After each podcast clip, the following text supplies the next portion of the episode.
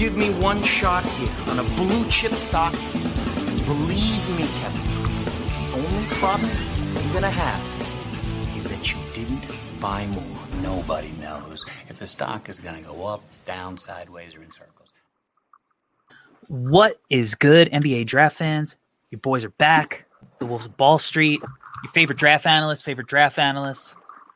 The Draft Tack NBA Draft Podcast coming at you in an with an exciting episode. Um, but first, before we get into it, my name is Corey Tulaba. I'm your host, and I'm here as always with my co-host Albert Garbage Time Gim. Albert, what's going on, man? Dude, that that intro felt uh energized and uh extra amped up today. I don't know if it's uh I don't know if it's because that your hair's growing out or what it is, but hair's flowing. I just got my I arm know. got my arm blasted. Uh, got a couple of tats. So That's you right, know, I that's got right. a little a little bit of burn burning Mhm. sensation on my arm. Uh Yeah. That's so good. that's that's fun, but the energy's up.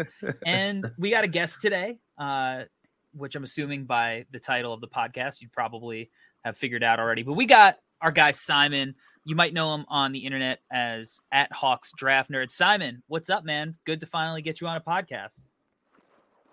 What up, guys? Thank you for uh, having me on. Looking forward to it.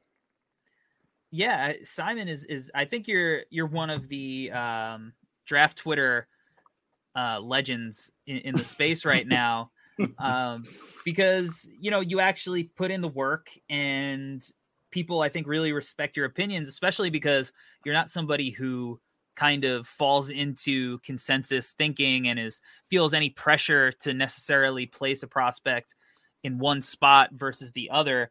And I think when you're authentically yourself and and true to what you believe, I think people respect that. Thank you, man. Yeah, I definitely do not just follow the groupthink on guys. Yeah, I don't. Never have, never will. I think it could be dangerous when um, people do fall into that. So yeah. uh, I know Albert and I are excited to chop it up and talk a little bit about your board and why you have certain guys in certain spots. But before we get into that, I figured maybe we just talk a little bit about of the Atlanta Hawks, you know, before we get into the nitty gritty. And uh, what is your feeling coming off of this season after the season prior being a team in the Eastern Conference Finals regarding the Hawks? Um, I'm not gonna lie. I did not at all enjoy this past season. um, yeah, it was not fun to watch. So the we the came in felt like everyone was like too deep on like every single position. Felt super uh, confident, and then after like the first, I think it was after like the first the four games, the Trey Young said that like it was the boring in the Yeah. regular season. And then like after that I was like, God, this is just not gonna end well. yeah. yeah. And yeah, it was not it was not a fun season. Trey Young, Trey Young did awesome, but it just it felt like everyone else just thought they could just the coast straight Hmm. into the Eastern Conference Finals again. Yeah, I, I did not enjoy it. Go- That's- Simon. Oh, sorry. Go ahead. No, no, go ahead, Albert. No, Simon. I was wondering. You know, uh, you mentioned that it was a rough season. Um, in the middle of the season, you guys decided to trade one of your favorite guys, Cam Reddish. Um, Oh, you know, I thought you'd be all excited getting Kevin Knox in the building, but I guess I'm wrong for saying that one, right? oh no, not at all ex- excited. that was God. I cannot even put into the words how pissed off I was that day. I was so upset. I was so upset. God. Uh, I, I I get it. That that's. Do you think that Atlanta maybe should have traded him earlier and possibly gotten a better return? Uh, were there rumblings? I, feel like I remember reading that Cam was available in the offseason even. So apparently, uh, the Cam asked to be traded right after the season the ended the last year apparently, and he was supposed to go to the summer league, and then because he asked to be traded, I guess, I guess he just decided he did not want to go there. I guess. Yeah. So, I mean, I'm not quite sure why they didn't trade him before the season, but I don't know. I don't know. I don't know the what happened there. I guess the Cam he just he wanted to to get the bigger the role on Mm. offense and on the team with the Trey Young. That was just the not going to happen. So I, I don't know. I I think that he kind of got bad ad- advice, and he thought like he could just go somewhere else and then just be the number one or the number two option. And that did not happen on the Knicks. So No, I, here's was- where I'm. I at. don't know what the Knicks were doing. I, I don't know why they didn't they play him. Here, here's where I'm at with Cam. He's a guy that when you watched his high school uh, film, you saw this outlandish wing potential, handled the ball Mhm. like Paul George, smooth looking shot. Um, obviously, you know, pretty good athleticism. Just looked the part. Went to Duke. I get it. Came in, played a weird role compared to maybe what he could have been expecting. But the fact is, he just hasn't really made major strides. He's improved as a player for sure, but Yeah, not in the I agree. way, not in the way that a you know, uh, you're a lottery pick who maybe sees himself as a, a top one or two level player needs to improve to be given Mhm. the opportunity to shine in that light.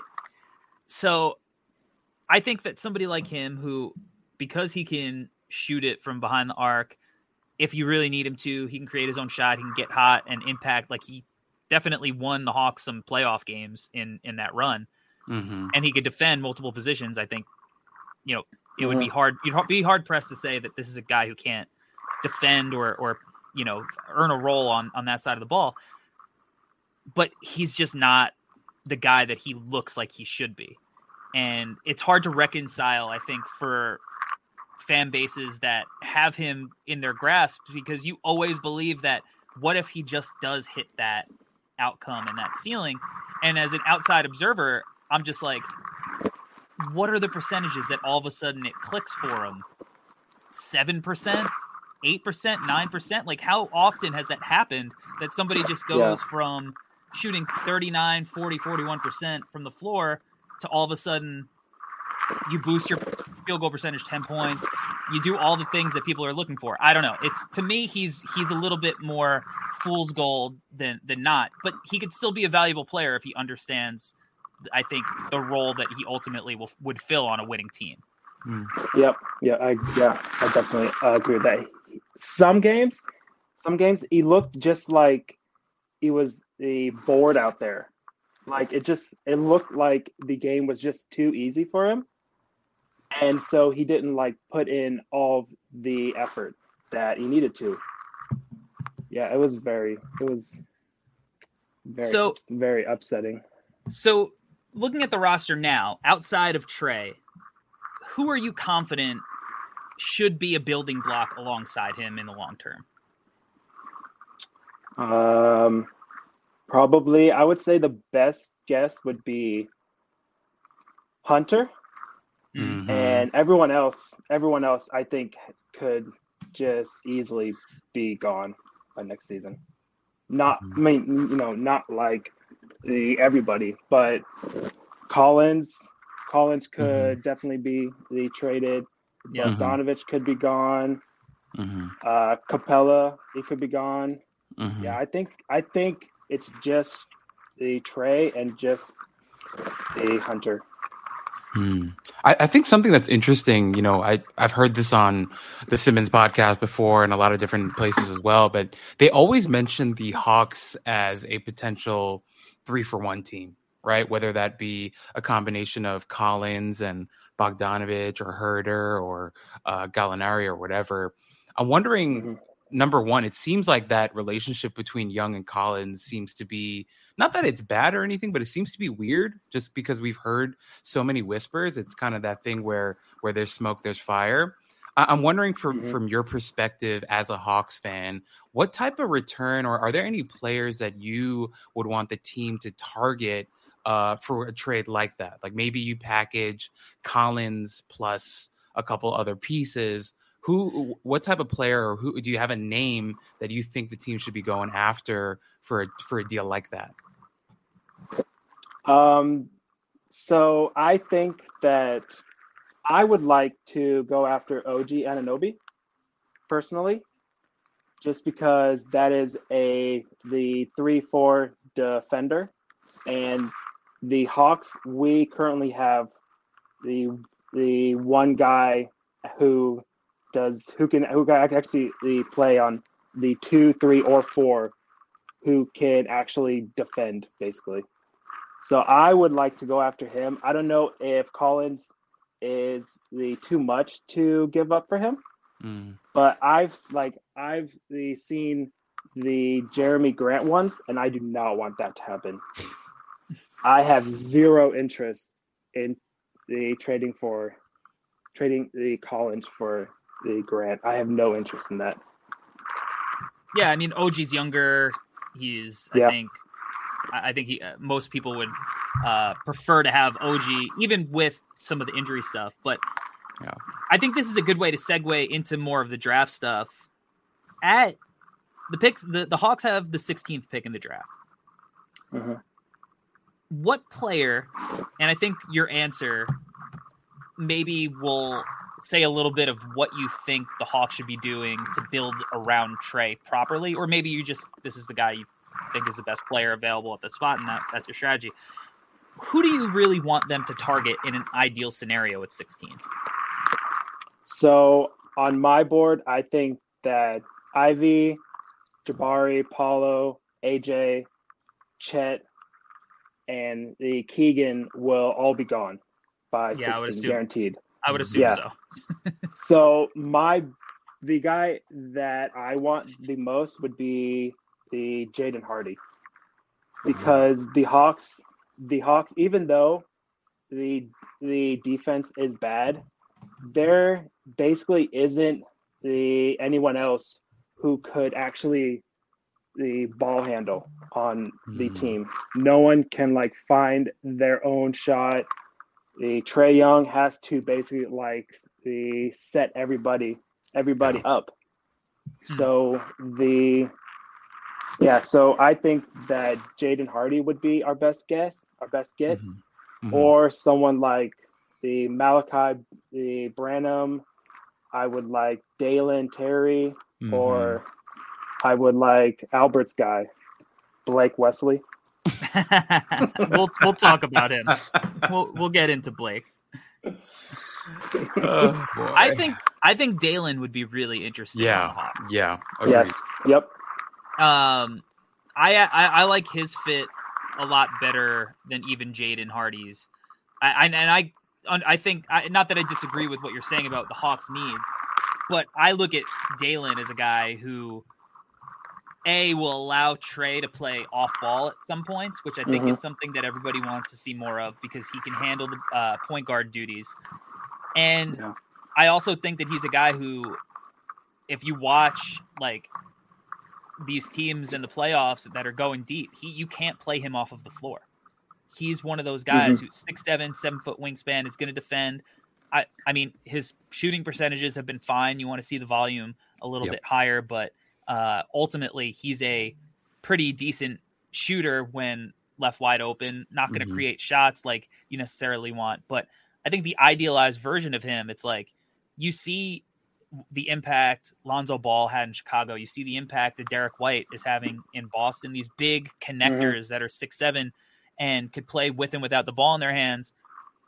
He looks like a lock to be one of those guys to me. And I think that's like such an interesting guy to put put next to Trey and to put next yeah. to DeAndre Hunter.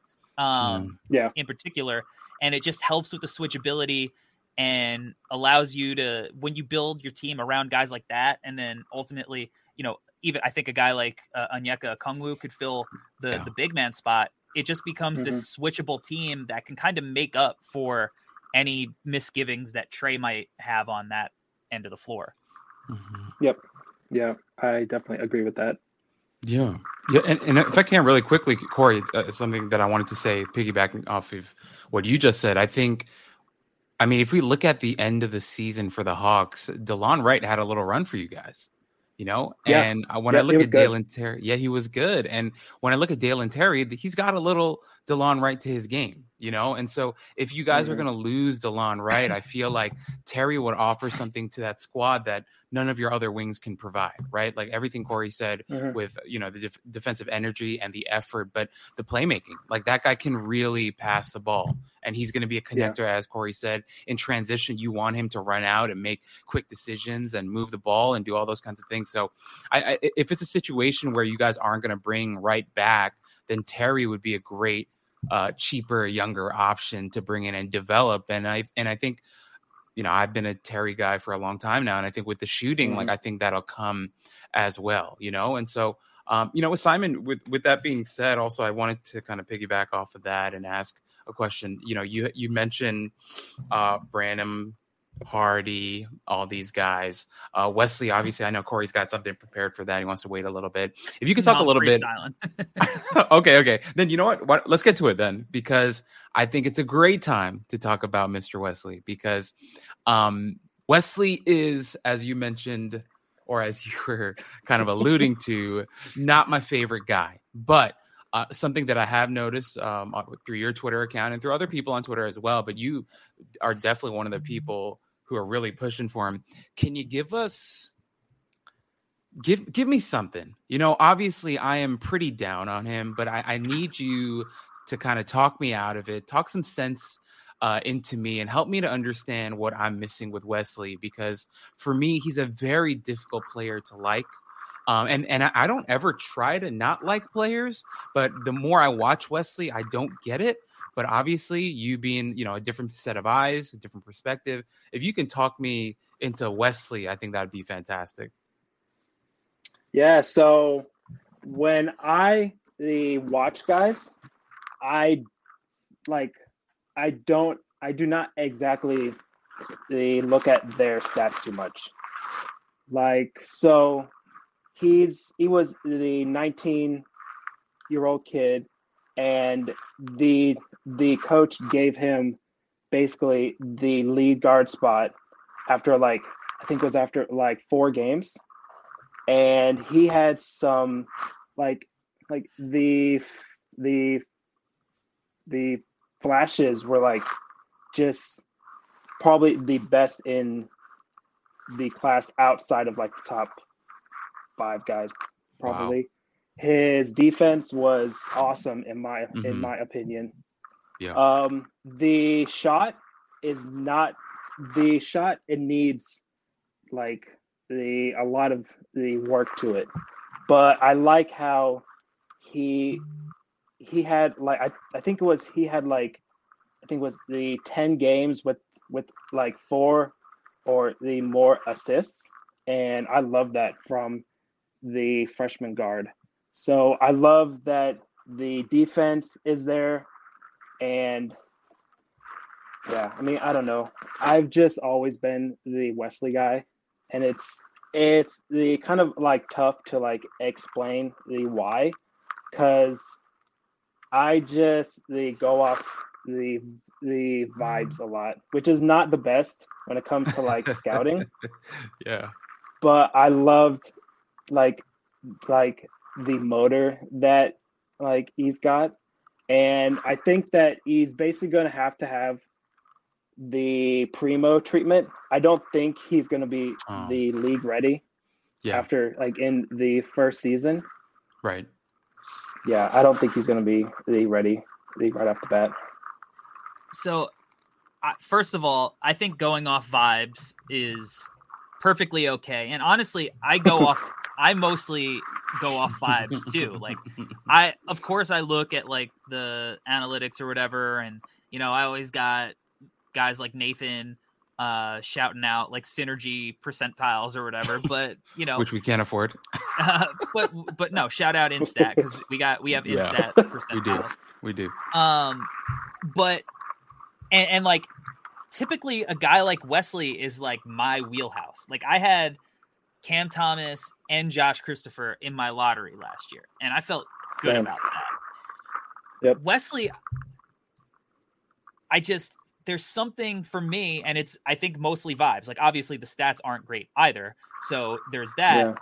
but for me, like there was a path that I could see Cam Thomas not having to have the ball in his hands all the time to make an impact. There is a path where Josh Christopher, I think, doesn't have to be a guy who needs the ball in his hands to have an impact. Obviously, you want those guys to play with the ball in their hands because ultimately, if they reach their ceiling, that's part of the appeal.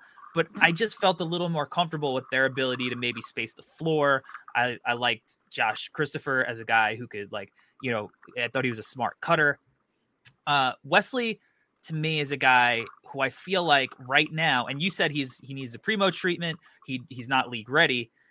Uh, he's a guy that I felt needed another year, maybe of, college seasoning, so he could maybe have that Jaden Ivey opportunity.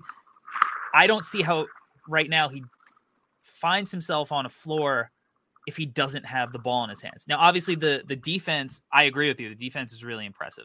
Um, he's long, he's competitive, and I don't. Who cares? He's skinny. He's 19 years old. Every Yeah, 19 year old is skinny. matter. He'll he'll put weight on. It Yeah. doesn't matter. Um, but offensively, I'm I just really I have a lot of concern, and we've broken you know his game down in an entire episode. Right. Uh, right. I just have concerns of what do you do if he doesn't have the ball in, in his hands, and is he good enough with the ball in his hands to give him the ball in his hands?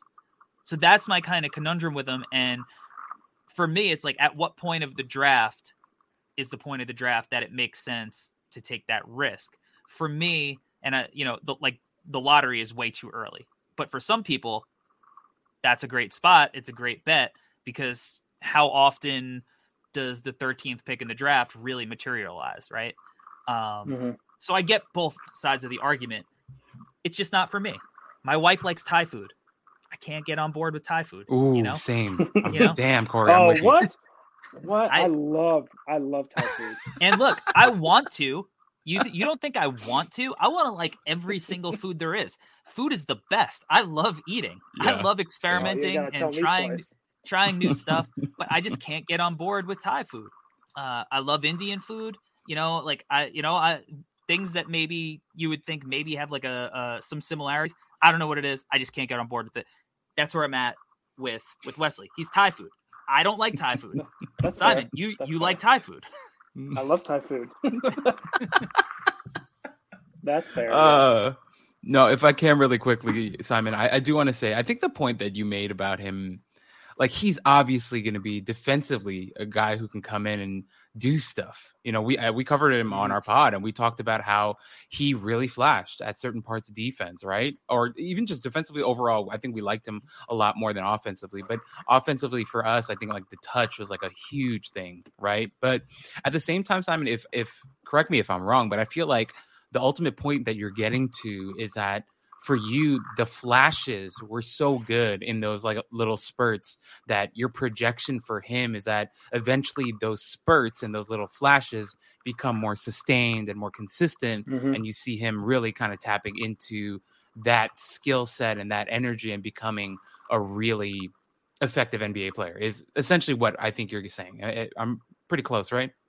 Yep, that's correct. So the flashes were like the same thing I saw in Jaden, Jaden the Ivey, the last Yeah, season. Okay. So that's yeah, I and yeah, And I, I think that maybe is part of what I was touching on last season. Like Jaden Ivey had those flashes that were really intriguing. Mhm. And he got to build off those flashes in a way where he was the man this year.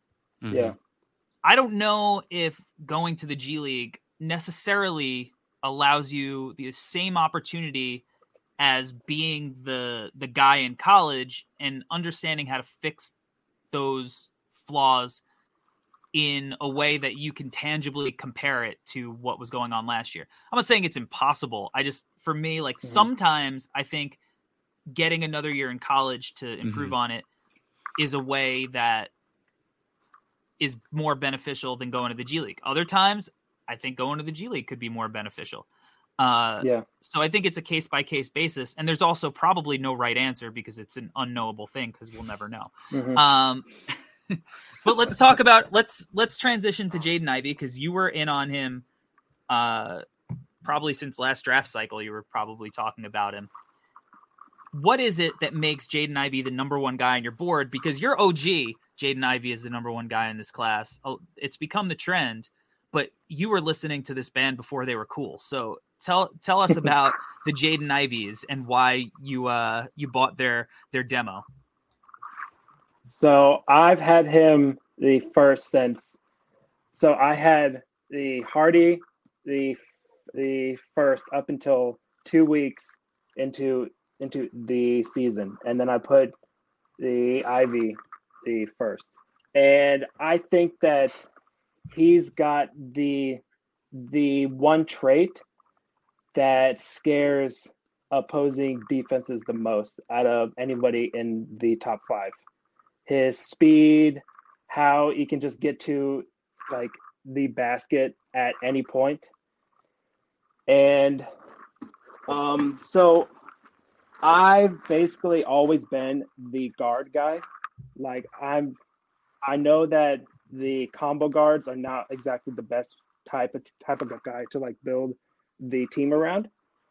But I want I want a guy who I can just tell them just they give him the ball, and then he can just get to like like the basket, like at the fucking any point in time. So that's the why I've had the Jaden Ivey up top all season, and like like like he didn't really do basically anything to the make me the put him down. So if someone doesn't like, you know, if like a guy doesn't do something to make me the not be on him anymore, I'm not just gonna the punish him and just the put him the like freaking the lower. I think that makes sense. Um, and I think you're starting to see people buy into Ivey as the potential Right. top prospect. I think uh, one of the one of my biggest points that I like to hammer home is like, even though the cons- well, there isn't really a true consensus this this year as to who the number one prospect is, but Right. based on the last draft act rankings on the no ceilings consensus board, it was Jabari Smith. It was Holmgren most of the year. Um, for some people, it's Banchero. But every year we see like th- this is the consensus best player. This is the guy who should go number one. And most of the time, the consensus is not right. The consensus mm-hmm. doesn't play out. Maybe it's contextually. Maybe it's just the timeline isn't long enough for it to play out. Maybe it's injury, whatever. So I think it's interesting when there are boards that stray a little bit further from the path because I think historically that's how it works. It it works out that playing it safe means you're probably going to be wrong in some form or fashion. Uh, Mhm. And it, it's easy to see, like with Ivey, because he looks really big out there. Like Ja, for as physical a freak as he is, he still looks small out on the court. You know, Yeah. like he's Yeah. got he's got otherworldly physical gifts, and he jumps unlike any player in the league. But he's like really frail, like looking, and he's tough, so he attacks with reckless abandon. But you know, he's not like a physically imposing force. Like Jaden Ivey is like a big dude, and Yeah. I watched him from behind the bench this year, and like he's a big dude. You know, like even i- you know he's listed whatever six four, uh, probably six five in shoes, whatever. hmm He's like a thick dude. You know, he, you could tell he's in he's living in the weight room a little bit too, and I think that's gonna get he's gonna put it on more weight like most human beings do after Mhm. college uh, when he gets into strength and conditioning program. So it makes me think like this dude is so explosive already. Like imagine two years, three years from now, NBA space and strength and conditioning could be really scary. Yeah. Yep, I agree. Yeah. And I- actually, Corey, you know, with, with what you said, he definitely looks more like six five, six six when you see him on the court. Mhm. Like he's a really taller, bigger guy. And I think, you know, that uh, Corey, I think the comp that you've been saying for Ivey for a while was um Zach LaVine, right? Am I wrong? I'm pretty no, sure so, yeah, right? I I, I see a lot of like Zach LaVine. Like And I, I've always I've always said one. it's a combo of Ja and Zach LaVine, right, right. but not taking the best aspects of each one of their games, if that makes Mhm. sense. It's Mhm. taking little portions, but um, I see the similarities in in like Zach LaVine is like a smooth athlete, right. but he's not smooth in the way that like uh I don't know, like Rudy Gay was really smooth to me. Like he floated in the air when he was Mm. like coming out of college. It was just so fluid. Like sometimes Zach looks like that, but getting there, Yeah. it doesn't always look as uh because he's not like as shifty type Mhm. of thing. And I see a little bit of that in Jaden, like almost like they're so athletic that it's just really hard to control it sometimes. But like Yeah. they have control of it.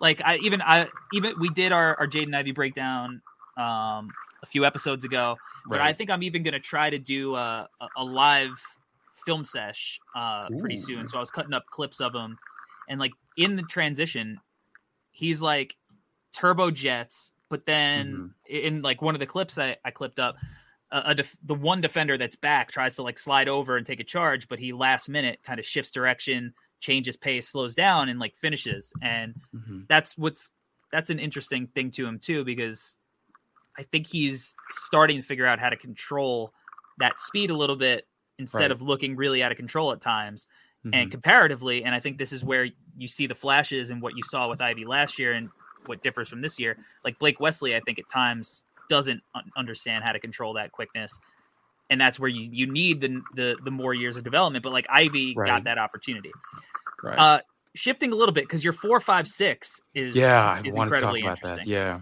um aj griffin at four which Mhm. spoiler i've moved aj up to three on my board Oh my god. yeah. Wow. Yeah, I'm I'm all the way back in. I love I'm all it. The way, I'm I all the way it. back in on AJ. Uh, I I just can't understand how watching Jimmy Butler and Jaylen Brown in these playoffs and seeing somebody in the same exact archetype who had a historic shooting season and showed that when he had the opportunity to play with the ball in his hands that he could do it. And Isn't- the high school the high school the film Yeah. was like Yeah. tops in the like entire class.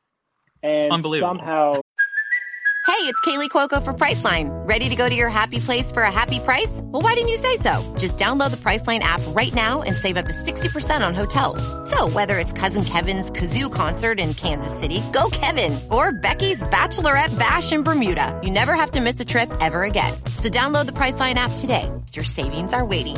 Go to your happy place for a happy price. Go to your happy price, Priceline. And then the somehow the Shaedon Sharpe can just the live off of that. Yep. Yeah. And yeah, and I, yeah, I don't understand how Adrian is getting the punished for the basically the having to like the be into the smaller role. Yeah. I don't understand why he's getting the punished for that. I, and especially because he excelled so well at the smaller role that it gives him such a high Yeah. base. It gives him such a high baseline that, Mhm. Mhm. like, if none of the other stuff happens, which I think is going to, he's still going to be a guy who has a seven foot wingspan, is physical, and I think more athletic than given credit for, but also can knock down Mhm. shots at a forty percent clip. So and and make smart cuts off ball. Whatever. I digress. So I love him at four. You have Chet at five Yeah. um, which is definitely bucking consensus, which in my heart I hate, but I love that you have the conviction to do it. yeah. And then you have Jaden Hardy at six, who you have never really wavered from, and Nope. uh, I, I, I kind of love that too. And I think Albert's right there with you with Jaden. Yeah. Mm-hmm. Yeah. Well, so the, yeah, my sorry, go thing is, so Jaden only got to the play the twelve games, right? So the the where would the Malaki be after the twelve games? ooh. Yeah, I've also So- got I've also got some Interesting. spicy we're we're doing a Malaki episode, which if you're listening to this, you've probably already heard. But if you've already heard it, you've probably heard I had some some spice that I brought to the episode. So, uh, yeah, c- continue with your, your point about where would Well, Malaki no, be? that was it. That- Okay. Yeah, Yeah, that was it. no, it's small samples. Um, Right. Right. you you look at the high school body of work you still see he's you see the talent it's apparent jumps off the screen um and he improved throughout the course of the year which is something that you like to see and again i think he's got a baseline where now i i'm not i don't think he's going to be a, a defensive guy at the the next level but he at least had he's got big broad shoulders in person he looks a little smaller than you would think he was um, but the shoulders and the frame look good. But the way he moves off ball and he doesn't need to have the ball in his hands. If the the ball handling stuff and the playmaking never develops, he still has a role as a guy who you could run off a thousand screens and he can just catch and Mhm. shoot or leverage that to kind of attack in a straight line. And there's a path for him pretty easily to be like a, a, a microwave guy, worst case scenario. Yeah. Yep. I, yep. I uh, definitely agree with that. So what is it about Chet that scares you? Uh, so I don't think it's like basically anything that scares me. I just think that it's just gonna be easier to build a team around the top the four that that like I have. Mhm. And I love I love the Chet. I think I've always said that I want him to be in the Jaden um, McDaniels role. Mm. Just the not be not be the big man, but the also a guy who could be in the three four position. Wow. So yeah. Um, that's interesting. I think. Yeah. I mean, if he's a taller Jaden, taller, longer Jaden, that's you know, baseline. That's a pretty terrifying Yeah. defensive player. Um, Yeah. And then offensively, you know, personally, I think he's got more in his bag Right. and one, I think he showed way more in college offensively than Jaden did, but I also think he's got more, More. hmm there than than Jaden does. But like Jaden's another guy who was top of his class and then had a Mhm. weird college year and you know obviously outplayed his draft spot. Other guys that I think you're a little bit higher on than consensus, uh, Bryce McGowens.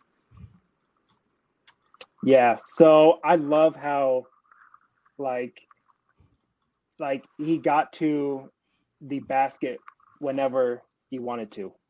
And for a guy who um the going like into into the NBA that is like a trait that like um he could just bank on super early. And I don't think that like he's gonna be the the good passer or anything, but I like him as like like a guy who could be the third passer on a team and someone who could get like two, two and a half, two and a half assists, kind of like the Bogi did with with um the Hawks this season. Mm-hmm. He he's always reminded me of T.J. Warren, um, Yeah. Mm. and I think that he could potentially have like a, a similar role. Like again, he's another guy. He he's really hard to pin down, and he's another guy that probably could benefit from another year of college, uh, because I think for him it's like mostly he's just got to learn the game a little bit. Uh, Mhm. Like it's obviously like he's one of those guys that as soon as you watch him, you're like, all right, he's probably been the best player on the floor on every floor that he's gone to, right? Like the talent pops off the screen. Uh, saw kind him of like kind of like um, um the Cam Reddish kind of. A little bit, yeah. Very, very much Yeah. so. In in you could just walk anybody on the court who maybe has never even watched a basketball game can come to the game and within a couple minutes probably be like that's the best guy, right? Mhm. Um and he looks like it. And I, one of the thing with him that I know he always gets like the really skinny label, but yeah, I saw him from Yeah. behind the bench and I was like he doesn't really like yeah, he's skinny, obviously. But like Mhm. he's got this big he's got these big broad shoulders like yeah. I've always Mhm. thought he has the Tatum shoulders. So Mhm. like he's got the frame that I think is really going to fill out. His legs you know, I don't know, maybe he'll he'll have to work on those a little bit. I don't know if he's got you know the the kind of legs that make you think he's gonna all of a sudden turn into Mark McGwire in uh if they go to the batting cage, but up top, he's certainly solid. I love how he attacks the hoop. I think he's a better shooter than the percentages indicate. Um, a lot of it's shot selection, a lot of it's little small technical stuff. But he's just got some stuff to learn, you know, and Mhm. and you could see the youth. Like when I go to the games, a lot of times, like when I saw Jaden Hardy uh, in person, he was 0 for 11. It was probably the Mhm. worst game he's ever played in his life, like legitimately. And it's like, all right, well, what can I learn otherwise? What is he going to do when he's not knocking down shots? How is he interacting with his teammates? Like when I watched Bryce McGowens uh, against Rutgers, I think they lost by 30. And while Rutgers is a very hard place to play at on the road, that that place is insane. It's a madhouse. You know, you shouldn't lose by 30 to that team when you've got a, a guy like Bryce. But it shows the youth. I, you know, his body language is a little whatever. He wasn't really trying on defense. It's like all the stuff that you need to see him mature on. And so basically, it's just like, are you betting he's a worker? Are you betting he's going to mature? And that's kind of stuff that is hard for people like us to truly understand. Like, there are people who I could talk to and ask about him, but until you actually, unless you get to know about a, a person, it's hard to nail that stuff down. So he's one of those Mhm. guys where it, his range of outcomes for me is so wide that it wouldn't shock me if he was the seventh best player in this draft, and it also wouldn't shock me if you know he struggled to make it to his second contract. Is where like I think I'm Yeah. at with him. Mm-hmm. Let's just talk about Ryan Rollins quickly. Oh, I love that's I our guy. love Ryan Rollins. Yep. Love that's our Ryan guy. Rollins. yeah, I so I spotted him. Oh, it was like January 2021. I spotted him, and he is just just so smooth on the basketball court. Like with um the Blake and like with the Jaden Ivey the last season, they both they looked like they were just like a step too fast on the basketball court. Mhm. And like the the Rollins, he never he looked looked out of the place. He never he looked like the defense was like getting into Mhm. into the head. He kind of he, he kind of was the like when the Le'Veon Bell was on the Steelers, not not the fast, not you know, Yeah, he you just know, he didn't he could be he, he patient. just Right. yeah, yeah, yep, I agree. I, I, to me, it was the same thing, and I also have an affinity. And you see how, like, for me, like it's a tape thing too. Like, I look at Blake and I'm like, speeds up too quick, doesn't know how to control his Mhm. speed, and like you said with Rollins, it's so smooth. I just love the guys who look so damn Yeah. smooth out on the court. yeah, Maybe it's a, a weakness, maybe it's a strength. I don't know, but I love the guys who visually have a, a pleasing game to me. Guys who remind me of the guys that I really loved watching when I was younger. And he's got a little bit of that throwback style to him because I think now there's so much of development is like kids have access to trainers at really young ages. And that's like of all talent levels. Like everybody has a fucking trainer.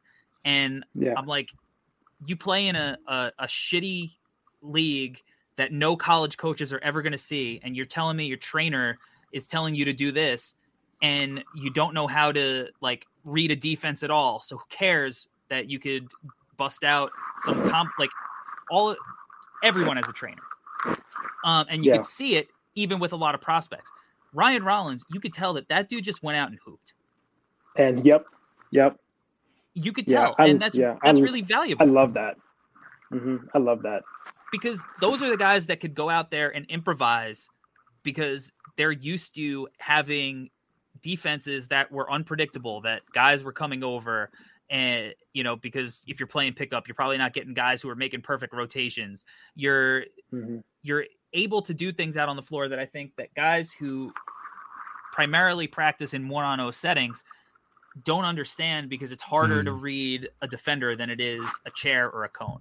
And that's always what I've loved about his game. And again, like eye test vibes, right? I think he's going to be a good a a good enough three point shooter in the league. I don't know. He's not going to be Clay, but like if you look at his form, his form's pretty good, and he knock he's a knockdown shooter in the mid range. He could hit free throws. So for me, like I'm not worried about him because if you're a defender, I'm still closing out on him from three point range because I think he's going to knock Mhm. it down. I, and and that's enough to at least get him to open up some of the other aspects of his game. So uh, I love that you're a Rollins guy, and uh, I love that he's starting to get some love uh, around the internet because the small school guys need it. You know what I mean? no one pays attention to them. No, No. one pays attention to them. It's like you and uh, Evan from No Ceilings are, are the guys who were posting. I'm like, fucking, who's this guy from Florida Gulf Coast? like, what? Yeah. Um, you're a little down on Jeremy Sochan. Little bit. Yes. So hands it's basically just just the shot. Mm. Like he shot he shot the 50% from the free throw line around there. Hmm. And then it was like it was like 20 something percent from um the three point line. yeah. And I think that it is the much the easier to hide a bad defender than it is to hide a bad Shooter. the offensive guy. Yeah, Hmm. hmm. and that's basically just the my the reasoning for having him that low. Th- then Simon, to go off of that, then I noticed on your board that you have uh, Patrick Baldwin at 27, which I don't know. Is that low for him or high for him nowadays? I feel like everyone's kind of all over the place with Baldwin stock, but was wondering if you give us some insight on uh, why you have Baldwin at 27. So, yeah, I do not really know if that would actually be the high or low on him either, because I've like the seen guys like they have him in like the 10 to like the 15 range and then i've like the seen guys who have in like the late 30s Yeah. and the my thing is he's a 610 the shooter Yeah. and i i like that the he went to the smaller school mm-hmm. because the now now the coaches they know that he's not you know the go-to guy Right. So you know he's gonna the go to um to uh, the playoff the team and then just basically be the number like the four option just go the defend and then just go basically the hit um the three pointers I'm I'm That's one of the I'm one of the 10 to 14 guys. I still have Yeah. my my Baldwin Yeah. stock. I think I have him Um, at 18, so yeah. also fair. Yeah. Uh Nikola Jovic at 35, which I also don't know if that's high or low at this point because I feel like a lot of people were still sticking with him throughout the cycle and now he's kind of dropped a little bit throughout consensus, but again, we don't follow consensus here. But I also I think I have him right in that range as well. Uh but a lot of people think that he's going to be a, a big time guy. He measured out at 6'11. So, what is it about Jovic that kind of gives you a little bit of pause? So basically, it's just um, um the defense. Like, Hmm.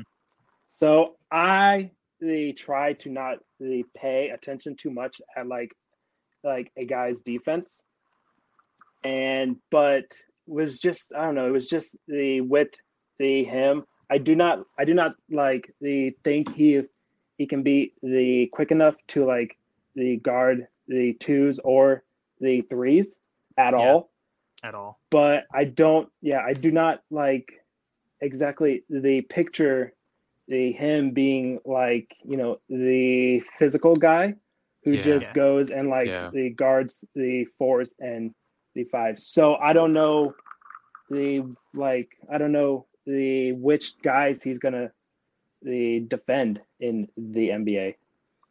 I agree. I think the Very answer fair. Is, is very few. It's, Um, yeah, yeah, because he's also like a little stiff and upright. So yeah. Very. it's not even like yeah. he's a mover that you could be like, all right, well, he doesn't know what he's doing yet, but he's got the like the movements down. So all he needs is some seasoning. He's got to Mhm. like get in way more agile, and that's like something really, really hard to work on.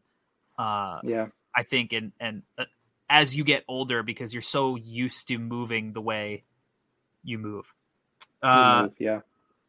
the last guy I want to touch on, um, because I think I'm going to write about him soon. Is Tevin Brown. Ooh. Oh, I, I know you've been a, Tevin I know you've been a Tevin guy for a while. So Yeah, I love Tevin. So when I go into like the second the round, I just the want to find a guy who can do do the one skill at the super high level. And Tevin is a fantastic sh- the shooter. He can like the shoot you know, the going the around screens. He can just do catch and shoot, like any type of the shot. And I don't like even um the the playmaking. He wasn't just like a guy who would just the chuck up the shots all game long. Like he's still so he averaged three four point uh the three and then and, and, and then he averaged the 3.7 assists the last the three seasons so he isn't just a guy who's just gonna like you know the ball stop every single time he he touches it he's a good rebounder, and Yep. like you said, when you can make plays with the ball in your hands, not just for yourself, for your teammates, that brings value. And then at the NBA level, again in the second round, I'm kind of like similarly, what can you do at an elite level? He has at least one skill that'll be valuable, and he doesn't need the ball in his hands to show it off.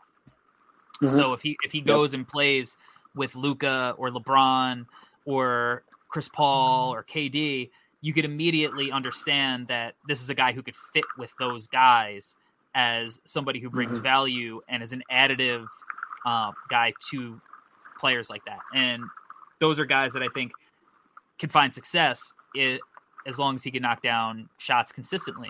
To me, he's always really reminded me of Coby White, um, which Hmm.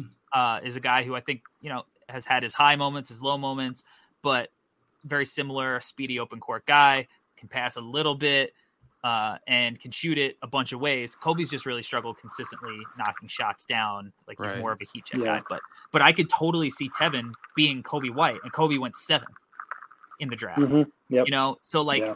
There's also that upside, a little bit more upside for Tevin than probably not that Coby has returned probably top seven value, but like there's a, a way. Or Tevin's a guy who can outperform his draft stock and give Yeah. you first round value. I think is where I'm at. Mhm. All right, man. Uh, this was fun. I'm I, I I'm glad we got to touch on some of the guys that we haven't really hit on this show, uh, which is one of the fun parts about bringing you on and, and getting your opinion on guys because uh, I think your insights are really valuable in this space. So let uh let the internet world where know where that they can uh they can find you.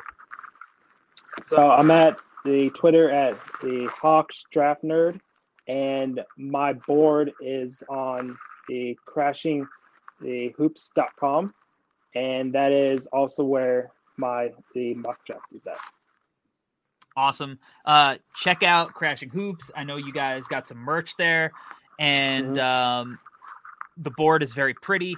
And Mhm. I, I, I, you know me, I'm a design guy. I, Yeah. I'm a, I, I like the I like the vibes too when it comes to design and aesthetics. So, uh, it it's very well well done. You get my seal of approval, which is not something I would say if I didn't fully believe it, because most people when they try to uh, do graphic design stuff, it ends up looking absolutely atrocious.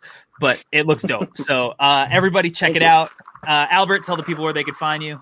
Uh, you can find me at Alberto Gim on Twitter and a part of the No Ceilings family.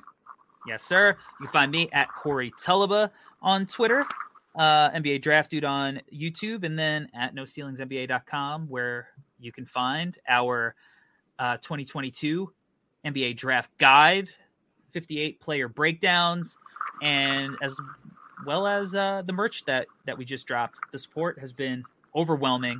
Um, so shout out to everybody who picked something up, whether it was a draft guide, whether it was uh, a piece of merch, or whether you just visited the the site and decided maybe I'll come back later. We appreciate you. Uh, make sure that you rate and subscribe to the pod if you haven't already.